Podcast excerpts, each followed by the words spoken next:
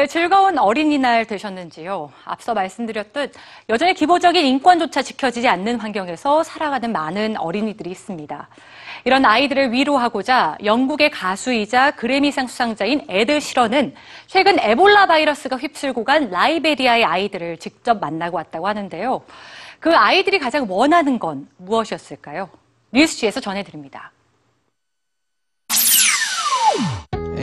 영국 가수 에드 시런이 아프리카 서부에 있는 라이베리아를 찾았습니다.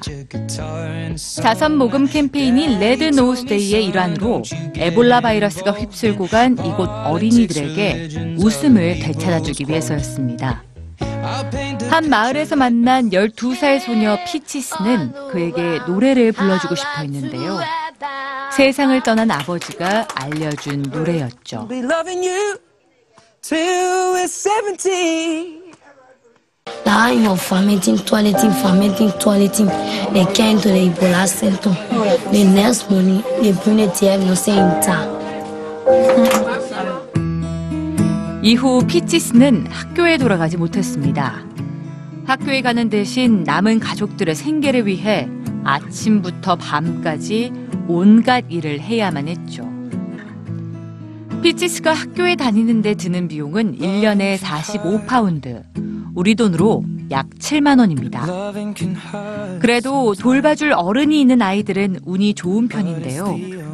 갈 곳이 없어 해변의 쓰레기 더미에서 잠을 청해야만 하는 아이들도 있습니다. 길에서 산 지 6개월이 된 제이디는 에볼라 바이러스로 엄마와 할아버지를 잃고 혼자가 됐습니다. I'll be honest, I'll be going to school. I'll be blessing. I'll be running, I'll be school for a pony. I'll be feeding it, I getting money to buy food for the children.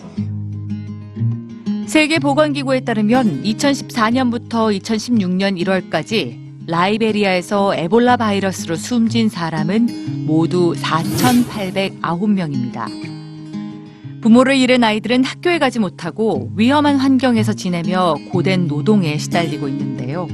Once we're done here, we're going to pack up the camera, and these guys are going to be sleeping in a canoe at night with a lot of dangerous people. My natural instinct is to just put him in a car and we'll just take him and just put him somewhere in the city and put him in a hotel until until we can get him sorted. Can I pay for him to stay in a house until we get him into school? 다행히 에드 시런의 도움으로 제이디는 길에서 같이 살았던 4명의 다른 소년과 함께 보살핌을 받을 수 있는 집에서 지내게 됐습니다. 그리고 곧 학교에 갈 수 있다는 기대에 가득 차 있죠.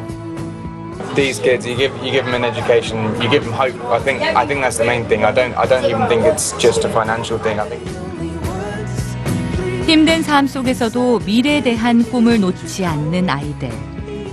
그들이 가장 바라는 건 학교에 가서 교육을 받는 것이었습니다.